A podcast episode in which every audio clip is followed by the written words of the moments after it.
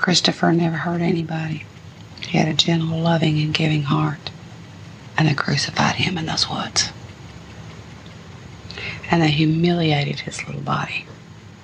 They took his little manhood before he even knew what it was. And I hate him for it. I've never hated anybody in my life. And I hate these three.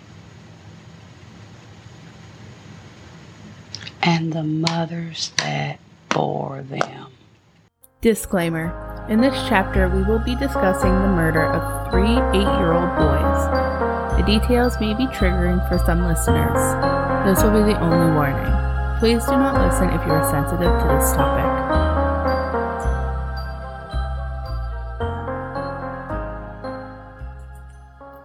Welcome back to part two. Okay, so where we left off uh, last chapter, um, Jesse Misskelley, Jason Baldwin, and Damian Echols had been charged with three counts of capital murder.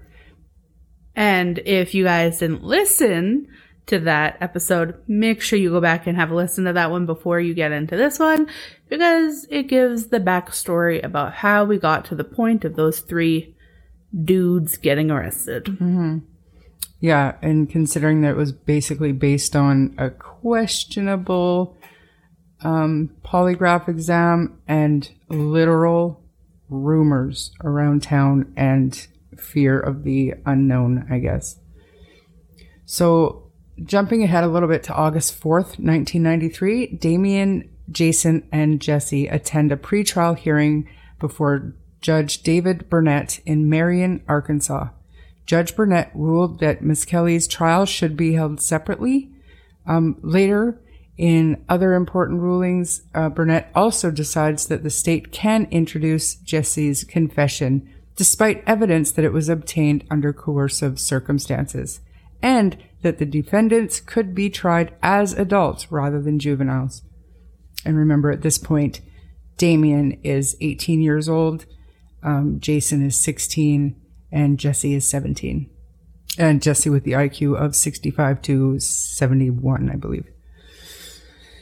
So, September, uh, the prosecutor, who is John Fogleman, conducts a series of under oath interviews with various potential trial witnesses. And this is going to be including Jesse, Jason, and Damien's family members. November 10th, Judge Burnett rules that uh, Jesse's trial will open in Corning, Arkansas in January, and that the trial of Damien and Jason will take place in Jonesboro beginning in February. So back to back. And he's presiding over both trials, and both are jury trials. And they're all pleading not guilty. All of them pled not guilty. Correct. Even Jesse, who Even Jesse. said that they did it. That's right. That's right. And I know there's listeners out there that's going to say Jesse confessed more than once. Um, we'll get into it a little bit, and he did confess more than once, but you have to look at what he was being offered in exchange for that confession for each time. Um, it's not as cut and dry as some web sleuths maybe want you to know um, especially some of the family members that are still really convinced that Jesse, Damien, and Jason are guilty. But you got to stick to the facts. And we don't know, right? We don't know. That's and we're right. not saying that we do know, No, but it's what never been we're proven. saying, yeah, and like it's just weird that with each confession there may be something that he gets or Right, but but having said that, anytime he confess and it would be for a specific reason, Jesse would never go through with his end of the deal. Like one of them was because he was going to testify against Jason and Damien so they could use that confession in trial, but Jesse refused. yeah. Like he did his uh, confession when he talked to the prosecutors again, but then when it came time to agree to testify, Jesse basically on the advice of his mom, who said, you know, if you get up on that stand and you tell a lie, I'm going to know, God's going to know, don't you do it no matter what. And Jesse said, I'm not doing it. hmm So, and again, Yeah, every time his mom said don't lie, his Yeah. stuff changed. I remember. Yeah. But again, it's open to interpretation, I guess. Um, but anyways, so remember I said the prosecutor, John Fogleman, interviewed, um, the, like J- Jason's mom, for example, because this is the next part we're getting into. During that interview, uh, they asked her if Jason owned knives and all of this stuff. And his mom said that he doesn't have knives. He's not allowed to have knives. She doesn't like having knives. And that she had found a knife in Jason's room like a year before the crime and she tossed it in the lake behind their trailer house. So remember that as we go into this next part here.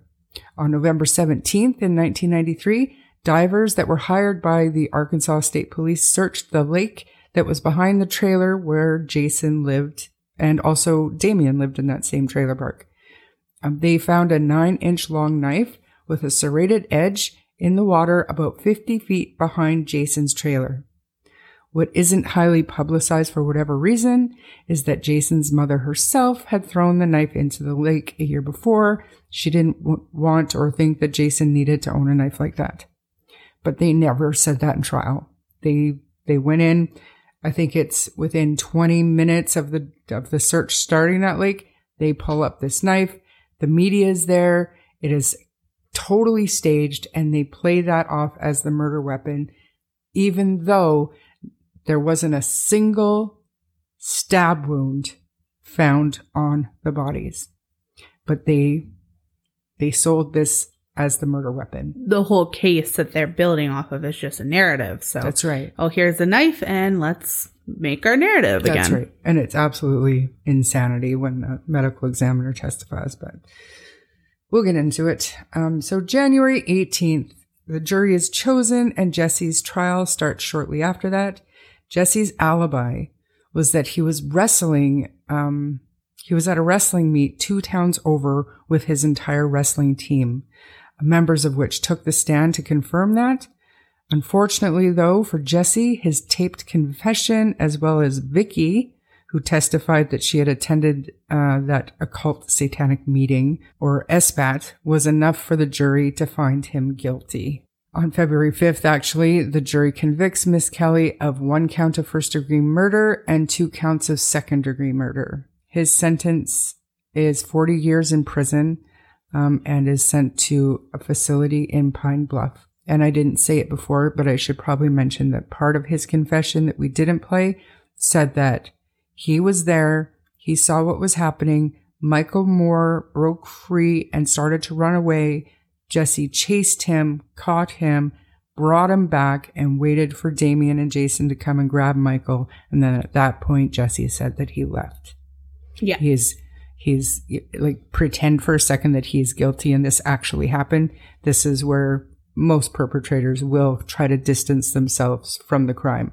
All I did was chase the kid and hold him until they got there, and then I left. I didn't see anything. But he also says part of his confession is that he says that uh, he watched uh, Jason and Damien sexually assault the boys, and that never happened. Um, he says that he they he watched them um, cut the boys up real bad, and and that didn't happen. So, yeah, it's just it's tragic. So on February 17th in 1994, uh, after bre- after being pressured by prosecutors and receiving a promise that his girlfriend would be allowed to visit him in jail, Jesse tells prosecutors he will testify against Damien and Jason at their trial. He makes a statement under oath accusing Damien and Jason of murdering the three boys, so basically repeats the final version of the confession. On February 18th, 94, Jesse changes his mind again and decides that he will not testify at trial. And on February 19th of 1994, the Echols Baldwin trial opens in Jonesboro, Arkansas, um, and jury selection begins. On February 28th, 94, opening arguments are presented in Jason and Damien's trial. And the film crew from HBO, who were now making the film Paradise Lost, was in the courtroom every day. So the crew stayed local. So they got a good feel for the town, interviewed all of the victims' parents, um, and the accused kids' parents, like their schoolmates, their friends, um, pastors at the church, like everybody in the community knew about this case, were following this case. So HBO was there and they did their job. They went around and they talked to everybody. They stayed local. They got a good feel for the town. Personally, I love the HBO releases. Um, it's very one-sided for sure. Not, not so much Paradise Lost. The first one, the murders at uh, Robin Hood Hills. I believe that that one is, is not lopsided. That's just kind of reporting what they see. Um, come the second one, completely lopsided, one sided, 100% for sure. But it's because of what was discovered in part one. Um, I feel like the entire case is lopsided, obviously. Everyone should watch the documentaries and decide for yourself if you think the three had fair trials. Um, but I want to go through this trial um, a little bit more in depth than I did with Jesse's, just because of how absolutely bizarre it is. And I don't think that anywhere else in North America would allow such um, just Bullshit. unethical. yeah, just absolutely insanity that went down here. So the main issues I found within the trial, and these are my opinion only, but I'm quite sure I'm not alone. Um, prosecution called their medical examiner, who is Frank Peretti, to the stand, who performed the autopsies of the three little boys. He stated that the wounds were caused by a serrated knife, even though no stab wounds were found. He theorized that the scratches found on the boys' bodies were the result of scraping and slapping done with the serrated side of the knife, possibly to torture the kids. He also stated that Chris Byers had his penis removed with great skill. In fact, being that there was no blood at the scene, this must have been done in the water, to which he also conceded that he himself would have a very difficult time doing this. Um, considering that it was nightfall, there was no lights out there, he thought it would be very difficult. But th- being no blood there, there's no other explanation. It either happened away from the site and the bodies were brought back, or it was done in the water. And the fact that two of the three boys died of drowning, we know that the crime, the murder took place there.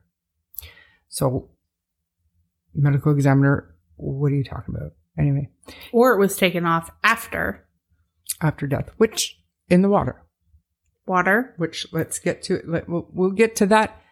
You know what I mean? In about 13 years, we'll figure that out. Yeah. Um, just crazy. Um, he suggested also that the bell shaped wound on Stevie Branch's forehead could have been inflicted by a large belt buckle, and that the boys showed signs of sexual assault, such as tearing behind the ears, dilated anuses, though there was no physical evidence to support this theory. There was no DNA, there was no tearing of the anus, nothing like that. Come to find out, this dude was an assistant to the medical examiner. He didn't even pass the exam to become a medical examiner. He failed it three times before essentially giving up and just accepting his place as an assistant. Yeah. Now, I mean, I'm not calling him incompetent or whatever, but I'm he's not calling- competent enough to be having the opinions that he had. uh, he's obviously he's obviously challenged in looking at things objectively. they found somebody who would narrate the story that they had built, Yes. and they chose that one to get up there and tell it. So, prosecution also called a juvenile delinquent who was currently incarcerated at the same facility that Jason was being held at. And this kid said that a few hours after meeting Jason, that he had confessed that he cut a boy's balls off, stuck them in his mouth, sucked the blood from the boy's penis, and the absolute absurdity was believed by the jury. This this kid was a drug addict. He admitted on the stand he was a drug addict. He was facing charges, all this stuff, and all of that basically went away because he testified to this. Well, to allow a jury to hear that, fair, honestly, for them to believe that, because it is the court's job to make sure that they're not just letting in the riffraff to freaking That's right. decide They have what an they're ethical saying. they have an ethical responsibility. I know. And here's what we found out.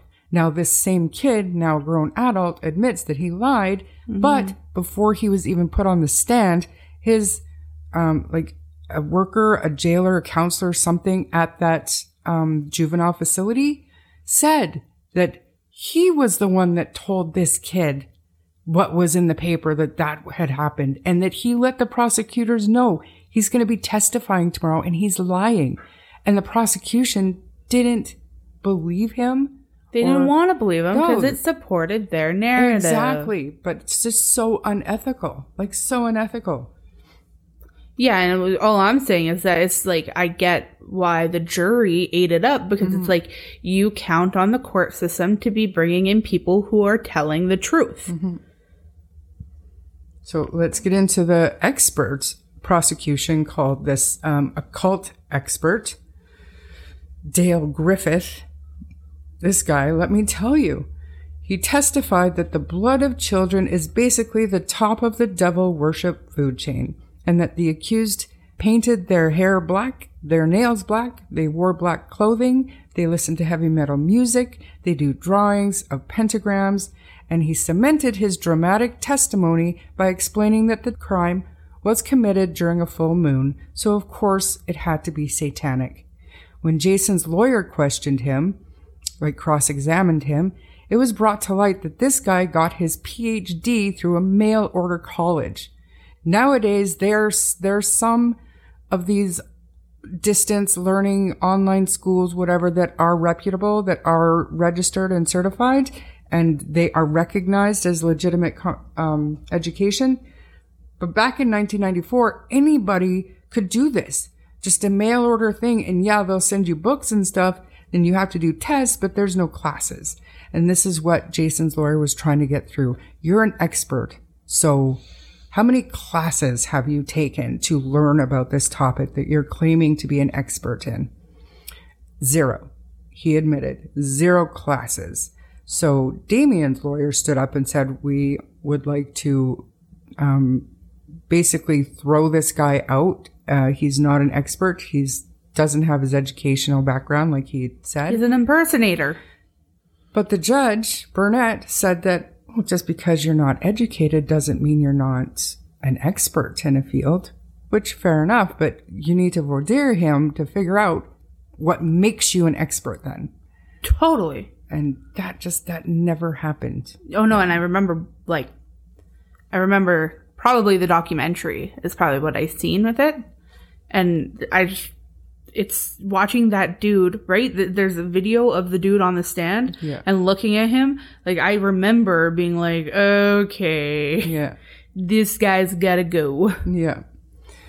So yeah, like zero classes, no education to support his expertise in the occult.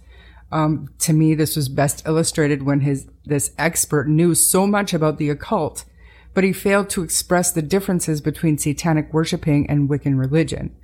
Um, he did mention white witchcraft and um, Satanism, but he never explained to anybody the difference. Um, finally, as part of his closing argument, uh, John Fogleman brought out a big old grapefruit, like an actual piece of fruit, a grapefruit. Using the serrated knife that Jason's mom had thrown into that lake in 1992, a year before the murders, he started slapping the skin of this grapefruit and scraping along the side of the skin of this grapefruit and then walked up to the jury and said, see, It's cut here, space, cut here, space, trying to demonstrate for the jury this knife caused these scratch like looking wounds on the boys. They bought it. They 100% bought it. I don't know why it didn't occur to anybody, not even the defense, to say when you have a knife at a murder scene, wouldn't you use it as the murder weapon? I just, it didn't, it just didn't come up. It's all just a load of garbage. So again, Jesse's confession was not permitted because all defendants have a right to face their accuser, and Jesse refused to testify at their trial. But it was later found out that the jury was well aware of the confession because it was so well publicized and it was part of their deliberations. Um, in 2007, we got evidence showing that the what are they called the the flipboards, the big pieces of paper that they used to use. Big, big notepad. Yeah, I know big- what you're talking about. Yeah, the big display notepads. Like almost like the schools you would Yeah. use them. Yeah. So they had a list of pros and cons, like for guilty and and for innocent. And on the guilty column, there was this one thing that was completely blacked out. But one of the jurors had taken photocopies of all of the notes of everything for her own notes, and that part wasn't blacked out. And that was the confession made by Jesse Misskelley. So they had considered it in their dis- deliberations, even though they weren't allowed to consider it. That right there is grounds for a mistrial, is grounds for a new trial. Totally.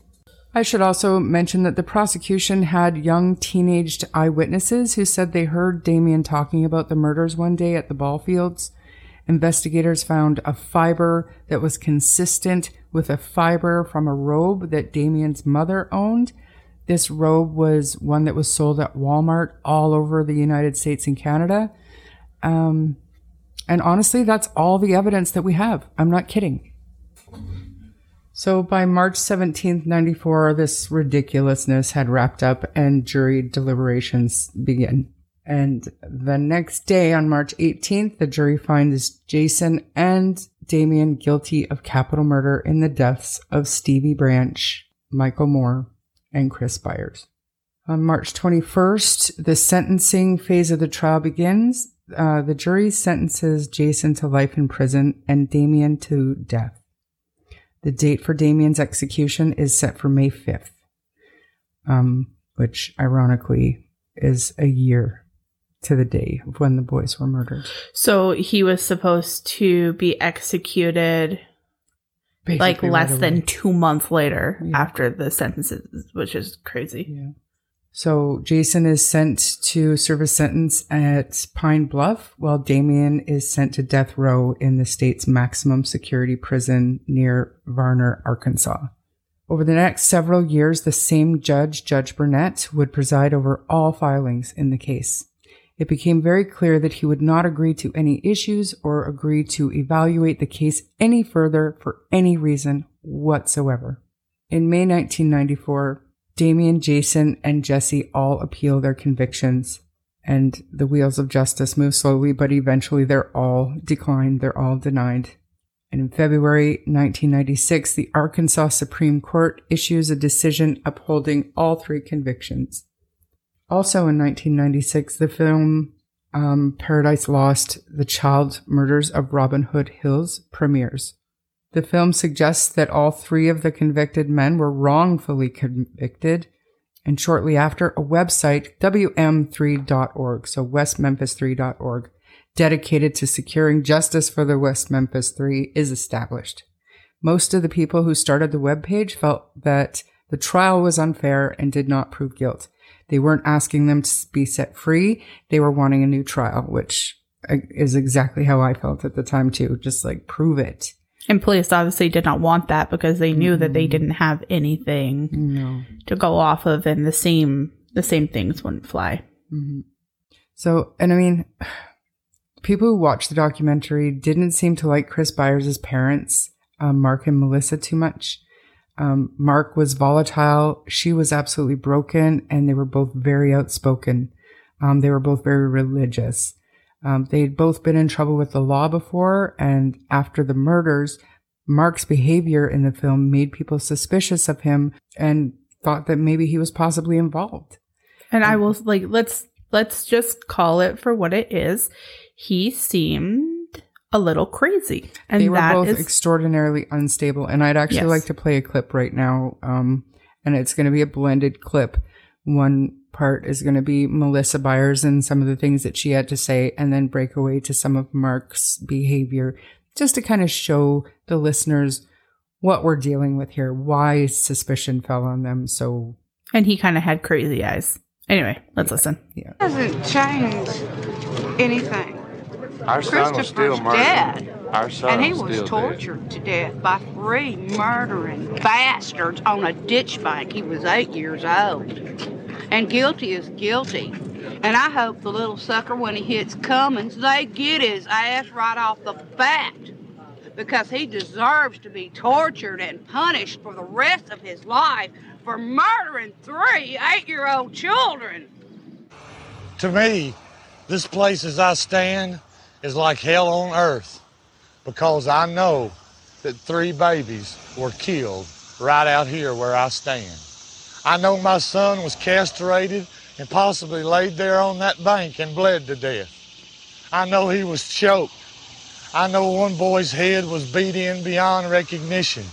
I know one little boy was skinned almost like an animal, cut, had to shave his head, had all types of injuries to the head where they just kept beating and pounding on him and killing him and killing him.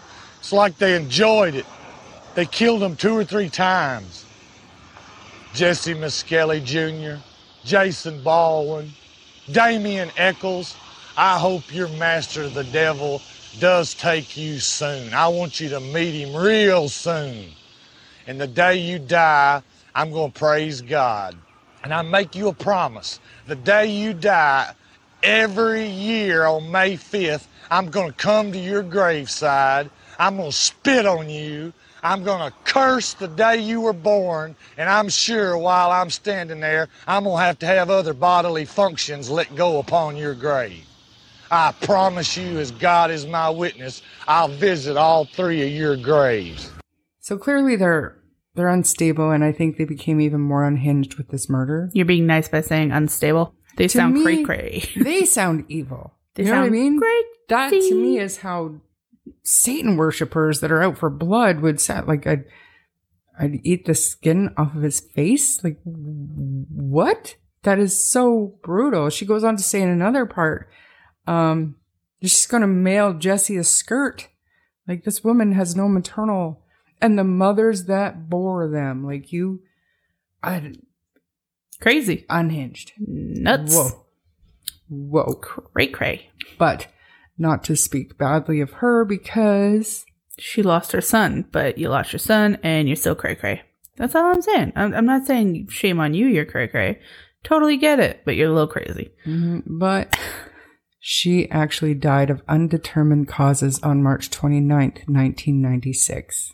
And wow, did some people think that she figured out Mark was guilty, so he had to kill her. Obviously, that wasn't the case, but between Paradise Lost 1 being released and Melissa dying shortly after, and the time Paradise Lost 2 was released, people were convinced.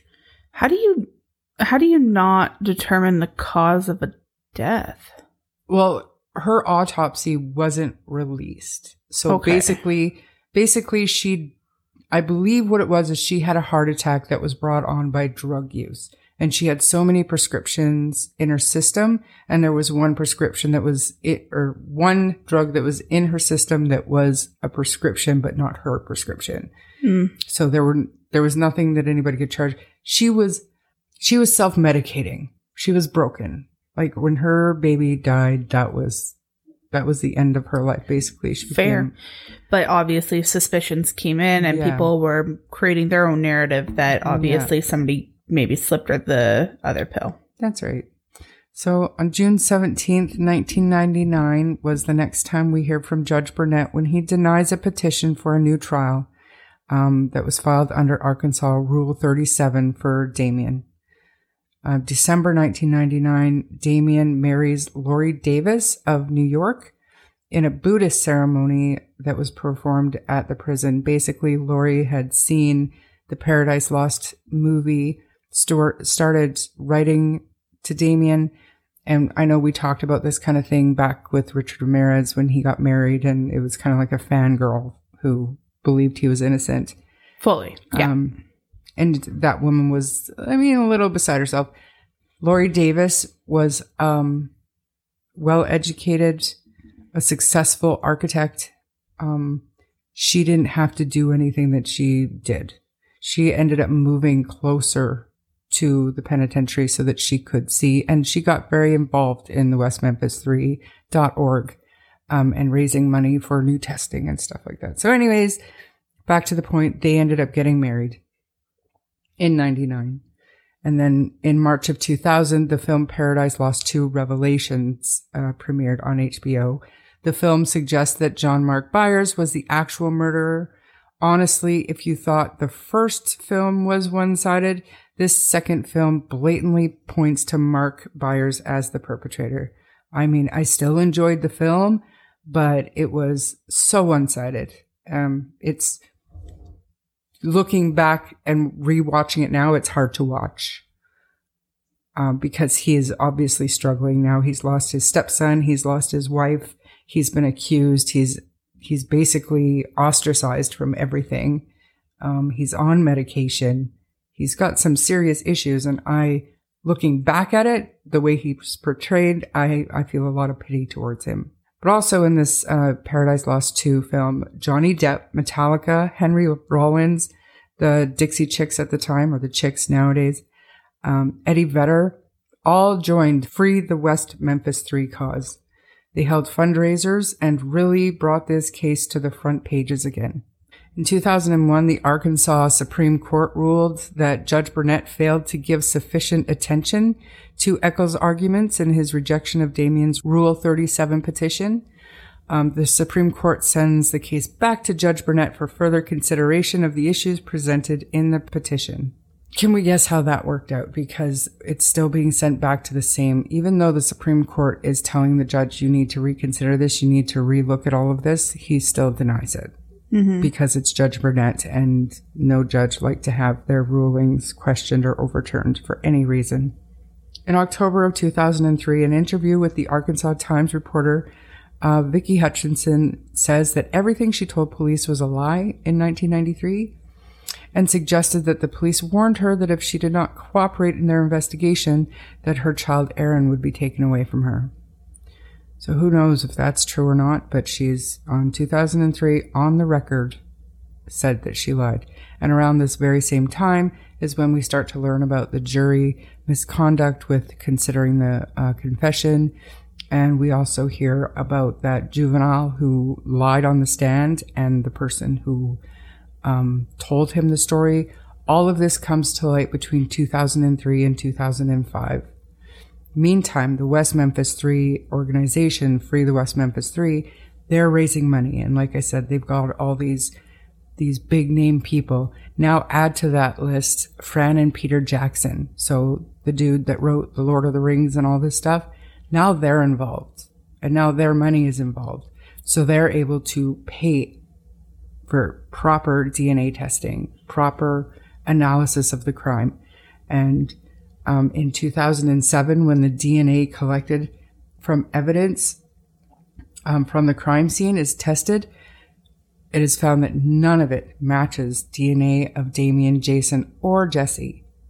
Of the experts that were hired to retest the evidence is um, my personal hero, uh, John Douglas. He's like the one of the pioneers of criminal profiling, and I'd like to say, of the experts that were hired, John Douglas did this pro bono. He did not get paid for this. There was one stipulation that they had that if whatever John found, whatever John found with his profile, if it didn't point to innocence, then they weren't going to use the information and he wasn't publicly allowed to. He wasn't publicly allowed to speak to it. So I don't know if I like that or not myself, but I do have a recording of John Douglas telling that story, just basically saying that, you know, I don't need you to pay me, but just know I'm going to tell you what I find. You might not like it. Mm-hmm. And the defense just basically said, okay, well, if we don't like it, then we're just not going to use it. Mm-hmm. And you have to agree to keep quiet about it. So, but that's not what happened. You know, he found what. What is? So a couple of the other um, high profile experts that were hired was uh, Werner Spitz. He basically uh, wrote the Bible on forensic pathology and uh, Richard Souviron. Um, Richard Souviron is the guy who testified he took Ted Bundy's bite teeth impressions and he's the guy that testified that the the bite marks on one of the victims' buttocks was that of Ted Bundy's. Um, that's how he kind of became a more famous odontologist, forensic uh, odontologist, and so he was one of the experts that these guys brought in These experts gave their opinions, which basically were as follows. The scratches and scrapes caused by animal predation. So anybody can go on the internet at any time and believe it or not, you can see these autopsy photos. They are brutal and horrific to say the least, but you can, when these men are talking, you go back and look at those pictures, you can see it. It makes sense. Scratches and scratches caused by animal predation. The bell shaped wound caused by snapping turtles. Um, in the third Paradise Lost m- movie, uh, Purgatory, um, it, that was kind of centered around all of this evidence that was found in 2007. They had a guy who actually allowed himself to be bit by snapping turtles. And I, and I shit you not, the wound is identical to the bell shaped wound on Stevie Branch's head. Um, that, that Frank Peretti said would, could have possibly been caused by a belt buckle. Yeah. Maybe, but now we know for sure that was a snapping turtle. Another part of it was all of the, like the tears, like behind the ears and the gouging wounds to the faces and um, even the mutilation to little Christopher's genital area. Um, so when snapping turtles and feeder fish and stuff are, when they're preying on something, they're, they're looking for the loose meat. They're taking the, the, the parts that are soft, that are kind of hanging or floating. And so earlobes, um, maybe a little bit of a double chin, nostril, penis scrotum. You know, it's very horrific to think about, but clearly this is what these experts saw when they were reviewing all of the evidence. Um, so, getting back to John Douglas, he concluded that this was not a satanic murder, but a personal cause homicide. Um, and going back in John Douglas's career a little bit, back in the early 80s and into the 90s, they, the FBI, the behavioral analysis people, they did an in-depth study of the satanic ritual abuse because there were so many um, cases popping up, and they determined there wasn't a single credible case of satanic murder. There were people that were committing murder um, because they were Satanists, but there were, never any murders being committed for Satan, if that makes any sense. Um, they basically debunked the entire satanic ritual abuse theory. Yeah. Um, they're not denying that people were abused and murdered um, with that in mind. But what they were saying is there was no big conspiracy and there was no little fraction of these groups that were going around saying if you kill children, you're going to be higher on the totem pole. Or they just, they debunked that whole thing. But John had said that this murder looked to him as a personal cause homicide. Um, this means that uh, parental or sibling rage of friend on friend, it's not a crime of passion. It's not for money. Uh, the boys weren't sexually assaulted, so there wasn't a sexual um, motivation behind it. This was to humiliate, degrade, and punish. Um, so he spent some time discussing things with Terry Hobbs, Mark Byers, and the others. He said that in his position, the crime looked more like punishment to the boys instead of any kind of gratification to whoever did this. Like it wasn't like somebody went out and was like, "I'm gonna murder three kids." That's right. It's more like these three kids did something or didn't That's right. listen, and now it's a punishment. That's right. So also tested was a hair found in a knot used to tie up one of the victims. It was found to be not inconsistent with Terry Hobbs, who was, as we know, Stevie Branch's stepfather. Um, another hair found on a tree stump not far from that was not inconsistent with that of Terry's friend David Jacoby. David had admitted to being out there searching, and his story has never changed. The interesting thing about um, Terry's hair being in a ligature was found in the ligature that was used to tie Michael Moore. So you could argue transfer DNA, like his hair got there because Michael had been his, in his house before, Yep. but s- kind of suspicious.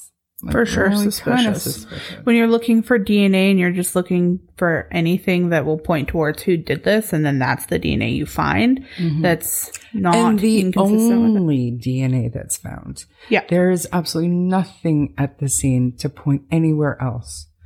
Um, John Mark Byers tells the media at this point that he now believes that the three young men convicted are innocent. So in Paradise Lost 2 Revelations, John Mark Byers is at every hearing. He's taking every interview. He is screaming from the mountaintops that these three boys are guilty. They killed his son. Um, they're devil worshippers. You name it. He is portrayed as insane in purgatory. So at a Little Rock rally, the Dixie Chick singer Natalie Maines implies that Terry Hobbs was involved in the killing of his uh, stepson Stevie Branch and the other two boys. This sparked a lot of controversy um, for Terry Hobbs. He basically ended up bringing a civil suit against her for defamation of character. Um, I I I almost believe that it was planned that way because this way I wouldn't doubt for one second that John Douglas advised them to do something like that. Make it public, accuse him, and make him mad because he's going to be out for money. He wants his payday. Now he's bringing the civil suit. Guess what? Natalie Maines' lawyers, who you know as well as I do, she's probably got some good lawyers, they get to depose him. They get to sit him down and question him under oath about everything. So they do this. And the videotape depositions are, I mean, they're sad, but they're hilarious watching. He was not expecting to be questioned about any of this. So basically, after the murders, um, he thought that Pam had cheated on her. So he hit Pam. So Pam called her dad and her brother, and they went over to confront Terry about this. And a physical fight broke out between Terry and Pam's brother. Terry, supposedly in self defense, ended up shooting Pam's brother. Um, and he was hospitalized for his injuries. That was one thing. Another thing that was brought up in the deposition was that one of Terry's old neighbors, she was an older lady, said that Terry had broken into her apartment a few times and was watching her and was very creepy. And he actually assaulted her in her apartment one day, um, like went to grab her. And he had to answer to all of this. Yeah. So, but apparently there was DNA found on the penis of one of the other boys at the scene. This, I mean, I've never seen any documentation about this, but People Magazine Investigates did a show on the West Memphis Three more recently, and that information was brought up. Um, and the sample was not sufficient for identifying a donor, though it was enough to rule out the West Memphis Three, Terry Hobbs, David Jacoby, or anybody else that had been mentioned in the case. Now, and, it, I, I still find this very um, questionable because of how I feel about John Douglas and his work, and he's very ethical, and he's given interviews since then, even to like four months ago, where he still believes that Terry Hobbs is a good suspect for this. So, and I feel like if there was da- DNA of somebody else on the genitals of one of the victims, he he would take that into consideration. And I, and I just I haven't heard it, but I wanted to bring it up just because there was a report saying that it was there. Mm-hmm. So it is what it is. So during all of this evidence and the depositions and all of this stuff, so um, Damien's defense team at this point, um, they do a, I guess a press conference of sorts where they have the media in and they have all of these experts in and they're telling their story. Um, all of the evidence that was found. So this brought the case back into the national headlines. Um, and on July 2008, evidence surfaces that Kent Arnold, who was the jury foreman in Damien and Jesse or Damien and Jason's trial, discussed the case with an attorney prior to deliberations and um, advocated in the jury room for their convictions. So basically, he was telling his friend who was an attorney that he knew that they were guilty. He had to be the foreman of the jury so that he could convince everybody else that these Satanists needed to burn. And lo and behold, he did become the jury foreman. And exactly what he thought was going to happen happened. He was able to do what he set out to do. So a few months later, in September of 2008, Judge Burnett absolutely absurdly denies the request for a retrial, holding that the DNA evidence produced by the defendants was inconclusive. I feel like he should have been disbarred for failing to consider this new evidence. I really do. Sometime between 2008 and 2010, Judge Burnett, he is now running for office. So he cannot hold a seat as a circuit county judge if he's in office. So ironically, the West Memphis 3.org group, all of the supporters of the West Memphis 3 now get on board to get Judge Burnett elected, right? So there's a huge campaign and they're successful. He is elected and he can no longer preside over any rulings. So this is where things start to change. November 4th, 2010, the Arkansas Supreme Court orders a trial judge to determine whether newly discovered DNA evidence or evidence of juror misconduct justifies either a new trial or exoneration of the three defendants. During that Supreme Court um, hearing, Damien's attorneys were arguing that all evidence of guilt and innocence, all means all, is a direct quote from that, should be considered in this. And the prosecutor was saying only evidence showing guilt should be considered. So the argument itself was asinine and it made no sense. And the Supreme Court finally ruled in Damien's favor, um, forcing the Arkansas um, court circuit to reconsider that and ordering them basically, you either decide they're going to be given a new trial or they're going to be exonerated. Figure it out. But now this is this is what we're telling you to do. So a few months later, the prosecutor decides he doesn't want to go forward with a new trial. He publicly states that he has enough to convict them, but the cost would be huge to retry the three. So they decide to offer Damien, Jesse, and Jason the Alford plea. The trick is all three must accept the deal or there is no deal. At first, Jason refused. He would not take the deal. Um, he ended up accepting for the only reason that Damien's appeals had run out. His next stop was lethal injection. So on August 19th, 2011, Damien, Jason, and Jesse are released from custody following the deal in which the three men agreed to admit guilt on murder charges while still maintaining their innocence in exchange for their release without parole. So that was a that was a televised open hearing and yep. they each took their turn standing up saying, you know, I'm innocent of these charges, but I am ad- guilty. but on the advice of my my yeah. lawyer and um, Alford versus whatever, state of Arkansas, I agree to plead guilty to these charges. So all three of them basically said the same thing. Which, I mean, obviously they had somebody on death row and then they just let him walk even though he's guilty. Mm-hmm. No. And I mean, that speaks volumes and volumes. And not just that, you have to look at the words that people use. And I've said this in other episodes before.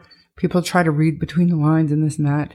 You, you listen to the words that the new prosecutor used. Um, he, he said that he doesn't think this, the case is strong enough to convict. He would give it his best shot, but he can't be positive to get convictions. So he's saving He's saving the state a lot of money by doing this Alford plea, being that convicted murderers cannot sue the state, right? So these guys spent 18 years in prison.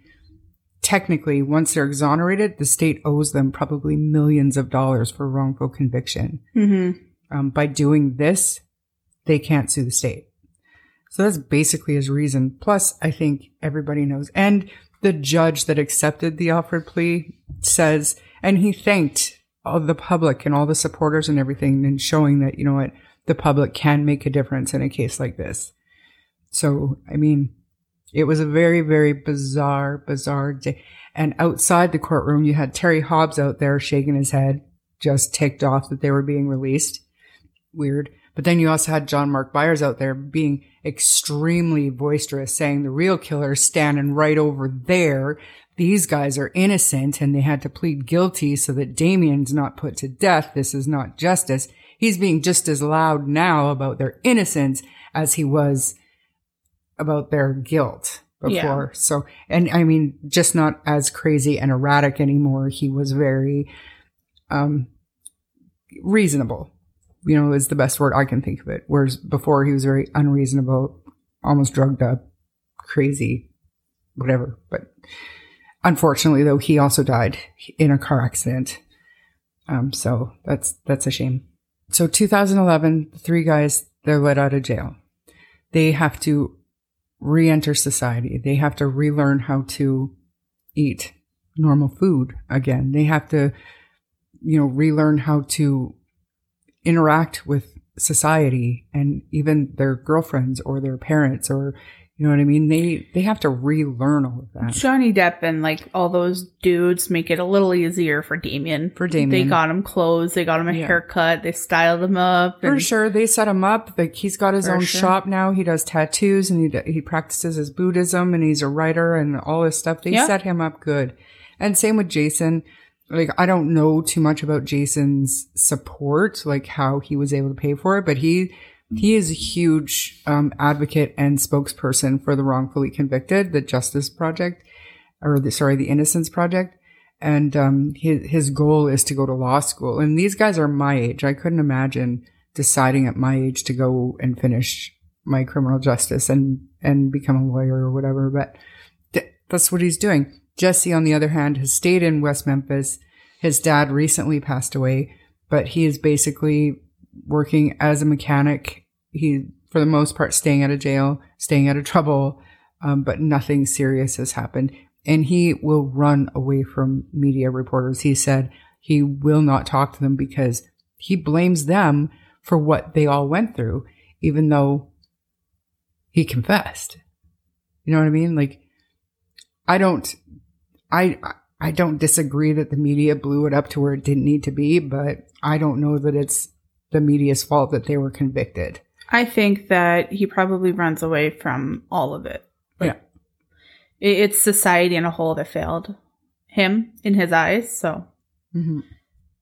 So now in January 2022, uh, Damien's attorneys filed the petition for new DNA testing, say it might serve to identify the killer and bring justice to the case. Uh, Damien's petition asked the judge to approve testing with the MVAC wet vacuum system. Uh, this testing was not even available previous times uh, when the evidence was tested. So no one knows, of course, whether additional testing of the ligatures or the shoelaces with the new MVAC DNA collection technology will lead to the recovery of new DNA samples for testing. Um, but one thing is certain is that such evidence will definitely not be found if testing with this new technology is not done. Um, they were once again denied. The Crittenden County Circuit Court dismissed the petition originally for lack of jurisdiction. Judge Tanya Alexander denied Damien's uh, habeas corpus petition in, in 2022, which is what this is, uh, because she said that under Arkansas law, it's only available to somebody who is currently in state custody. The appeal asks the Arkansas Supreme Court to order a full hearing on the request for new testing. Incredibly, an article dated March 1st, 2023 reads, quote, now Attorney General Tim Griffin has requested the Arkansas Supreme Court to dismiss the case based on the fact that petition was filed in Crittenden County, but Echols was convicted in Craighead County. Talk about nickel and diming just ridiculous. Lawyers have to follow the law when you file in the wrong place. It's not my fault, said Attorney General Griffin. We feel strongly that we are in the right Nevertheless, this is a complete delaying of tactics, Damien's uh, lawyers explained. Uh, and I mean, fair enough. The Attorney General Griffin expects Damien's legal team to refile in Craighead County, but he said that it won't make a difference in the long run. He explained that particular petition they filed is not up for interpretation and ultimately is not within their rights. Even if he files within the right court, there is no body that's required under habeas corpus because he's released. He's not in custody anymore. So do we want to know who killed these boys or not? Do you know what I'm saying? Like how how do you get through to this state's court system? Like it's just mind boggling. Well, you said it yourself. It's their jobs right now to protect their finances Yeah. and their county. So that's their main goal. So justice for those little boys means nothing to these people. Mm-hmm. It is infuriating. Echols' legal team has filed a response to the Attorney General's request where they they're asking the court to deny it. Ultimately, the judge will make a final ruling on whether to proceed. If the judge makes the decision to deny the state's request for dismissal, then Attorney General Tim Griffin will get a chance to respond to that decision. Like, talk about a back and forth. What are they afraid of? I get the money, but this case just cont- it continues to boggle the mind. But you said it. It's it's the money.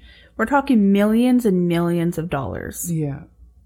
And I mean, there's got to be some kind of stipulation they can do. We'll do this, but sign off that you're not going to sue us because we just can't afford that. They I don't think they would sign off on it anyway. why would Because they? it's not about the three little boys to anybody, sadly. Yeah. Well, I think that Damien and Jason want to know who did it to clear their own names, but they want justice for the little boys so that they can say, "I told you." Yeah, but I think they want we didn't do justice for themselves, Yeah. Not so much the little boys. Like I'm sure it's there as like their public persona persona, but I their number one is obviously themselves. Yeah.